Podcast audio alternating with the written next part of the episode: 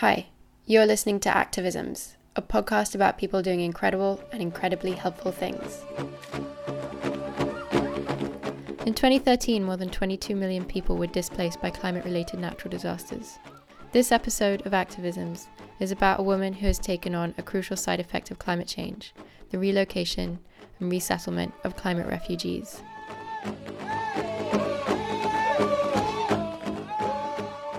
Ursula Rakova was born in the Carteret Islands. These islands are part of the autonomous region of Bougainville in Papua New Guinea in the Pacific.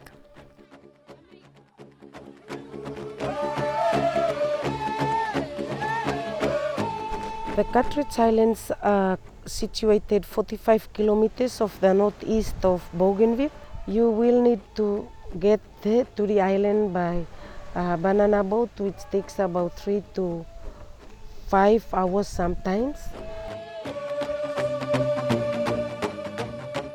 Ursula set up a local NGO called Tulele Peisa. My name is Ursula Rakova and I'm the executive director of Tulele Peisa.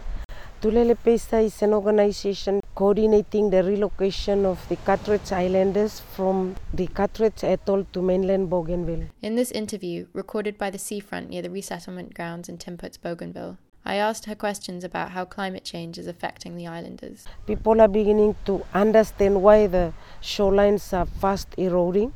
Previously, they, they were unable to tell whether it was climate change because um, all they knew was that the, the sea was getting angrier and angrier each day. But now they, um, they have a lot of awareness raising that has gone into the islands that people are now beginning to be aware and they are actually angry that this is happening to them huh? um, because the sea that used to be um, you know a place where they could swim and, and a place they loved before is now kind of turning against the islanders huh?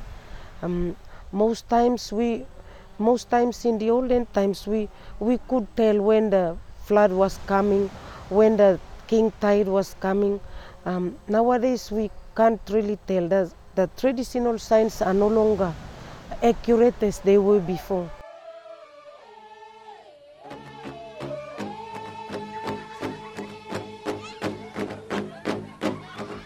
The shorelines are eroding fast and the population is also increasing. So there's very, very, very little land um, for growing crops, food crops. And so the situation is very bad because there is lack of um, suitable food for people to to live by each day. In the past, people were able to grow giant swamp taro, uh, which contained them for long period of their lives on the island.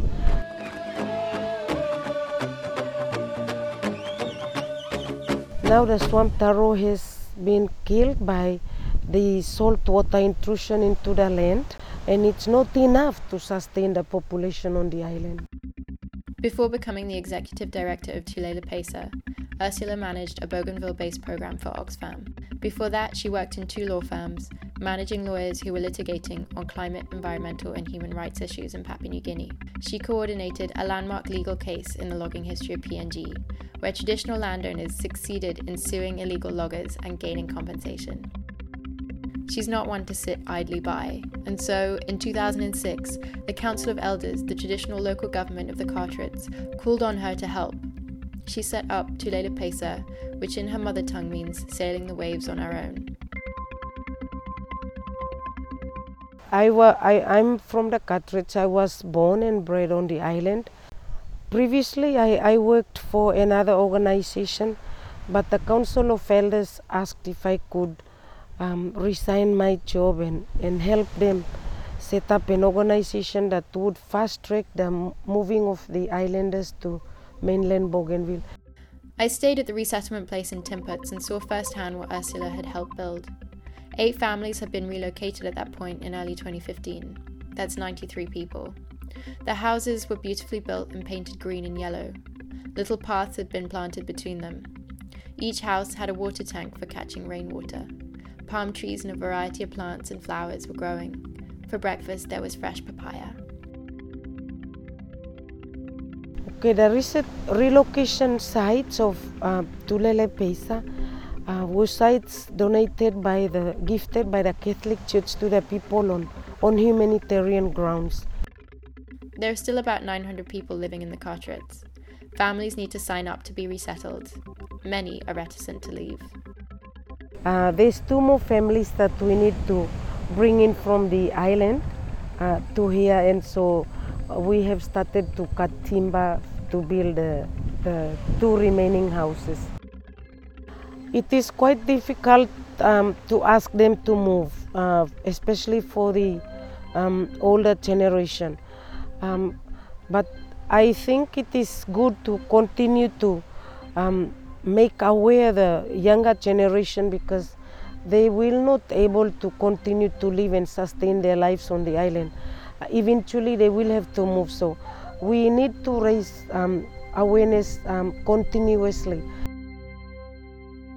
Tulele Peisa isn't just about resettlement, it's also about creating a sustainable way for the resettled families to live. Ursula told me about an integrated mini forest project. In the long term, the um, settlers will be able to harvest trees from their own um, area instead of having to look for timber elsewhere.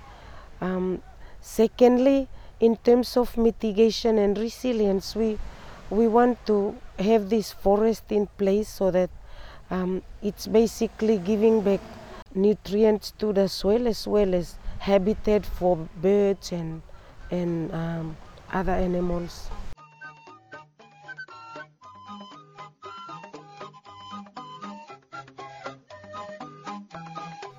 Ursula founded a company called Bougainville Cocoa Net Limited to create a means for the families to earn an income in an environmentally sustainable way. The eight families currently on site in Tinputz are growing a lot of cocoa and they've got their family farms. Um, each family is planting about 300 trees. Some of the trees are now bearing fruits and they are harvest. They actually have harvesting wet bean um, cocoa from from those plantations um, and selling them to um, neighboring villages. And eventually, Caritas Australia is helping us um, set up a cocoa fermentary or cocoa processor where we will be able to dry our own cocoa beans and, and export them. We actually should be building our cocoa fermentary in July next month. And by December, we should be producing eight bags from the fermentary every month.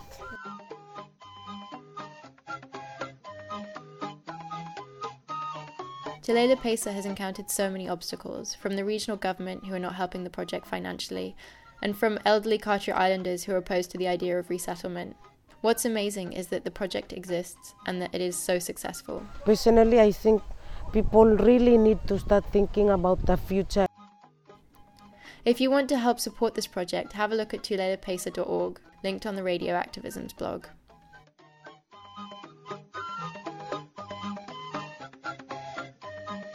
Thanks so much to Ursula Rakova for speaking to me.